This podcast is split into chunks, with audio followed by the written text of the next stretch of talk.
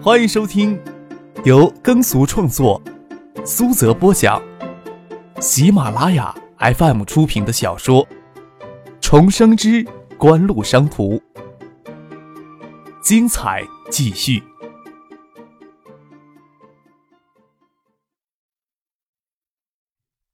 第二百零三集。张克的话倒是很让郭靖很动心。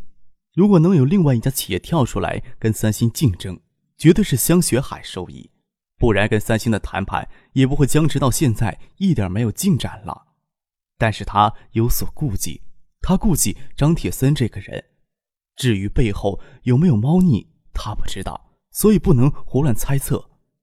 但是张铁森却是极力支持与三星合资的，因为三星答应他来担任合资工厂的中锋总经理。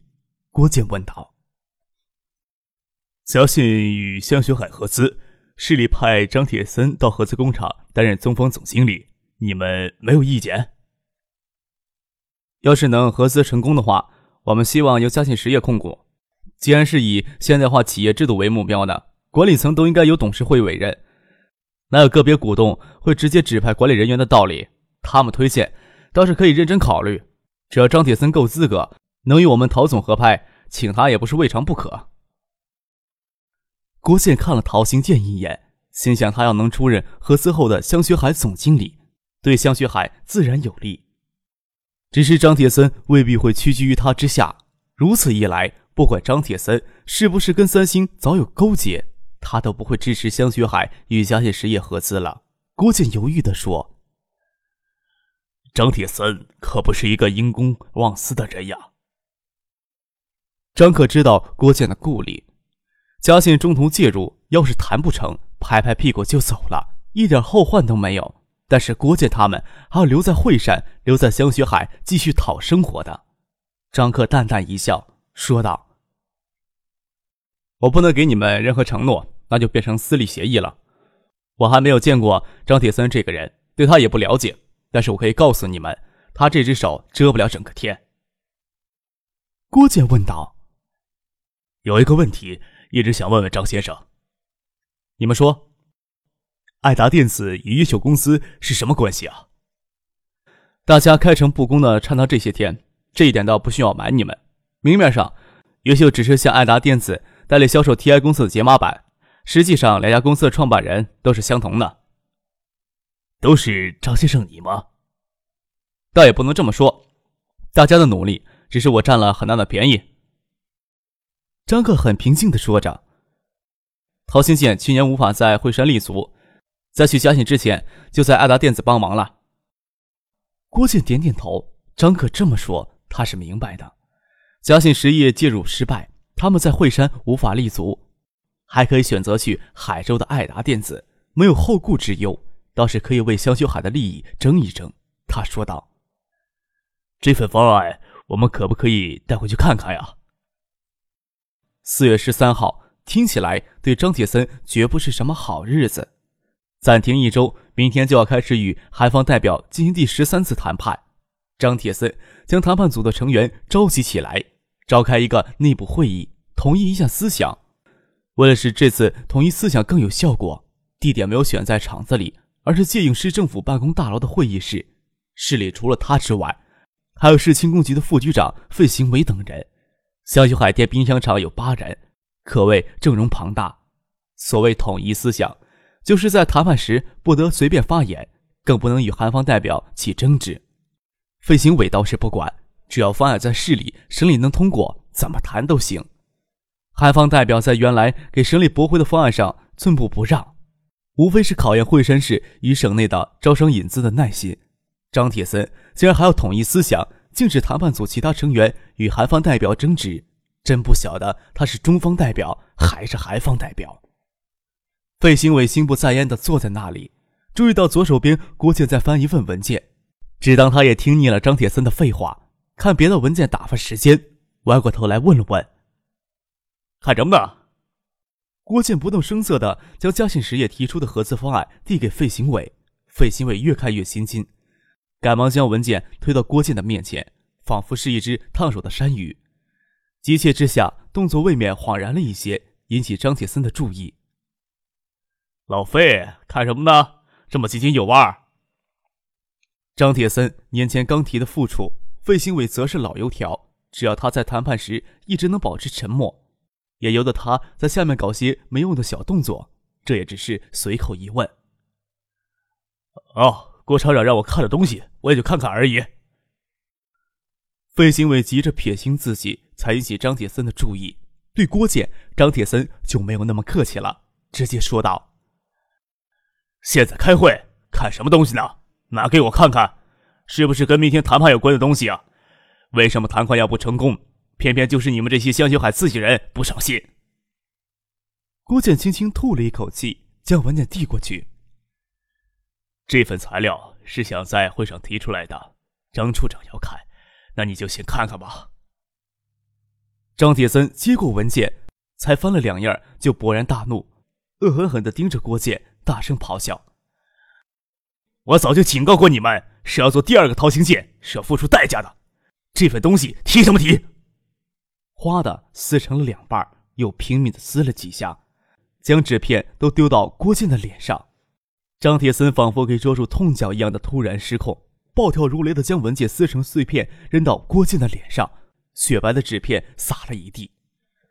在座的谈判组其他成员都觉得很突兀，不晓得郭建拿给张铁森看的是什么东西，竟然能这么彻底的激怒张铁森。看着张铁森瞪大眼睛盯着郭建，好像要将他吃下去一样。有人想拾起地上的碎纸片。想看看究竟是什么东西？看什么？又吓了众人一跳。也有不买他账的人。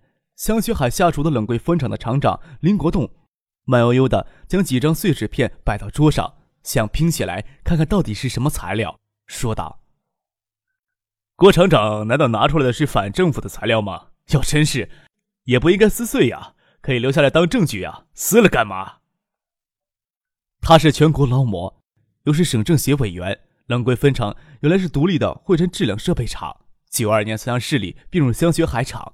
首先，他对香雪海的感情不比郭建那么浓厚，他平时只负责冷柜厂的生产，对市场也不那么敏感。对韩方提出的合资要求，虽然觉得有些苛刻，倒也没有太强烈的抵制情绪。再说，人都是有私心的，合资之后进入合资工厂，个人收入能提高一小节。倒是他对张铁森这个人非常不喜欢，只是平日里谨守“宁可得罪君子，不可得罪小人”的信条，不跟张铁森起冲突。但是郭建好歹是香雪海的副厂长，竟然给张铁森将纸片扔到他脸上，郭建给张铁森突然的失控搞得有些发懵，他却是先看不过去了。林国栋，张铁森无法控制他的情绪。嘉信实业的介入是他所能预料到的最坏的情形。他没有想到嘉信实业早就跟谈判组的成员内部勾结，还亏他一而再、再而三的统一思想。郭建的行径让他以往的努力竖起的权威轰然倒塌，又让他万分的恐惧。但是林国栋的行为确实伤了他的自尊心，声音毫不节制的提高了八度：“不要给你脸不要脸！你当自己是谁？郭建要做第二个陶兴建。”你要跟着他一起破坏招商引资？林国栋气得脸上肉直跳，将桌前的碎文件推到地上。这鬼佬的东西谁要看？谁破坏招商引资了？也不是你这个奶泡说了算的！手撑着桌子站起来就要往外走。你给我站住！张铁森让他一句奶泡戳到痛脚，跳过来要抓住林国栋。你说什么？你污蔑我什么？我跟你到周市长那里评理去。林国栋腿脚不比张铁森灵活，两人的座位又挨得近。等他打开会议室的门出去，就给张铁森抓住了衣领，正闹得不可开交。会议室的门从外面给人打开。开会的声音能不能小点儿整栋楼都听见了。小你妈！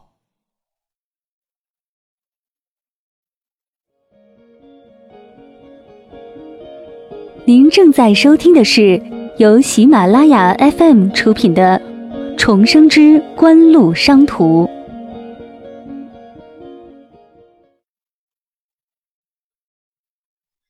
张铁森正在气头上，脏话脱口而出，但看见推门的是赵阳书记的秘书马瑞，已经来不及出口了。赵阳与市委秘书长郝建设站在门外，两人的脸色都是阴阴的，尤其是赵阳的脸色阴沉的更可怕。想必他们在门外听了好一会儿。赵阳书记身边还有几个人。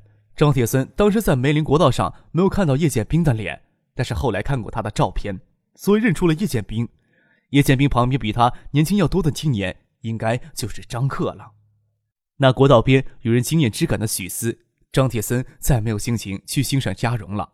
这一档，他的腿都有些发软了，都不敢主动跟赵阳的秘书马瑞道歉。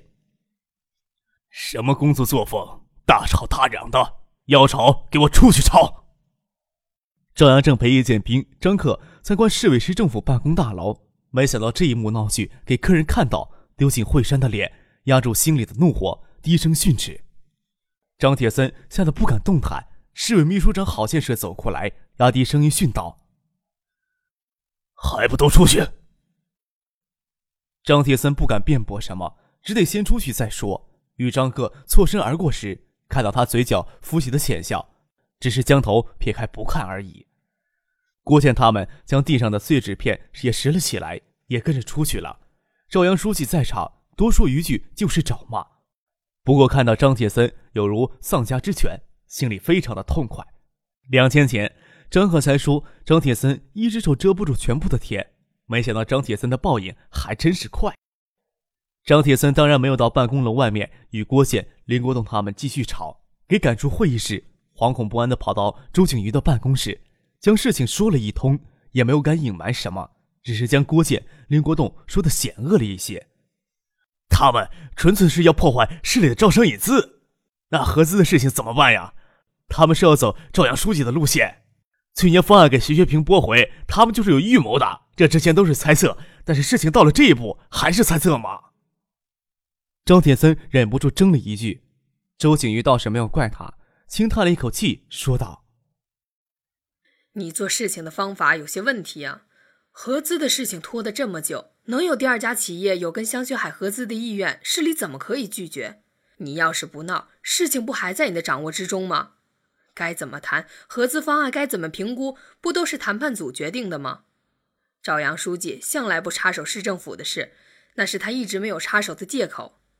现在有些被动了。张铁森一愣。想起离开会试时张克嘴角奸诈的笑容，忍不住抱怨：“那个张克让香雪海那个副厂长给我搞突然袭击，他们是有预谋的，就是想让我在赵书记面前出丑，也是一时给气昏了头。但是林国栋说那么恶劣的话，那是在攻击周市长你呀，我哪能控制得住不生气呀？”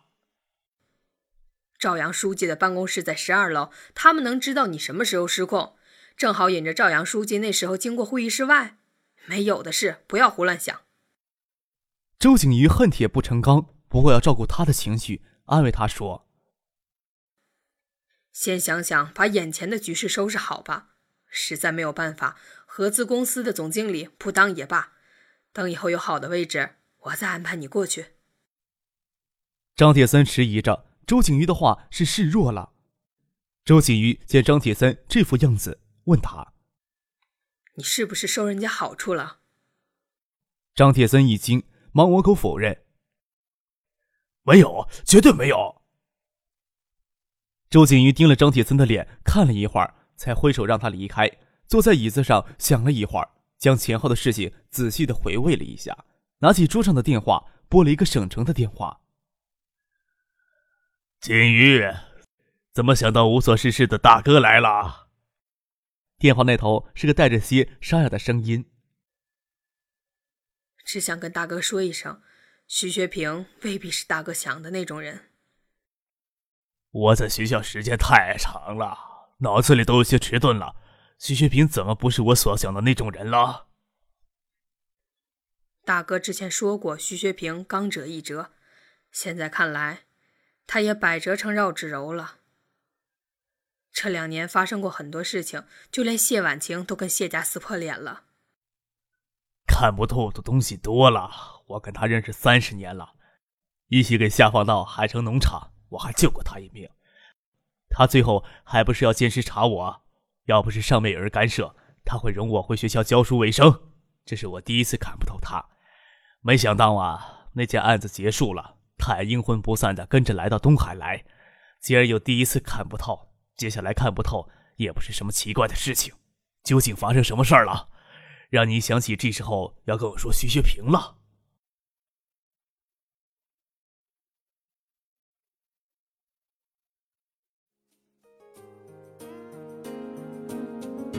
听众朋友，本集播讲完毕，感谢您的收听。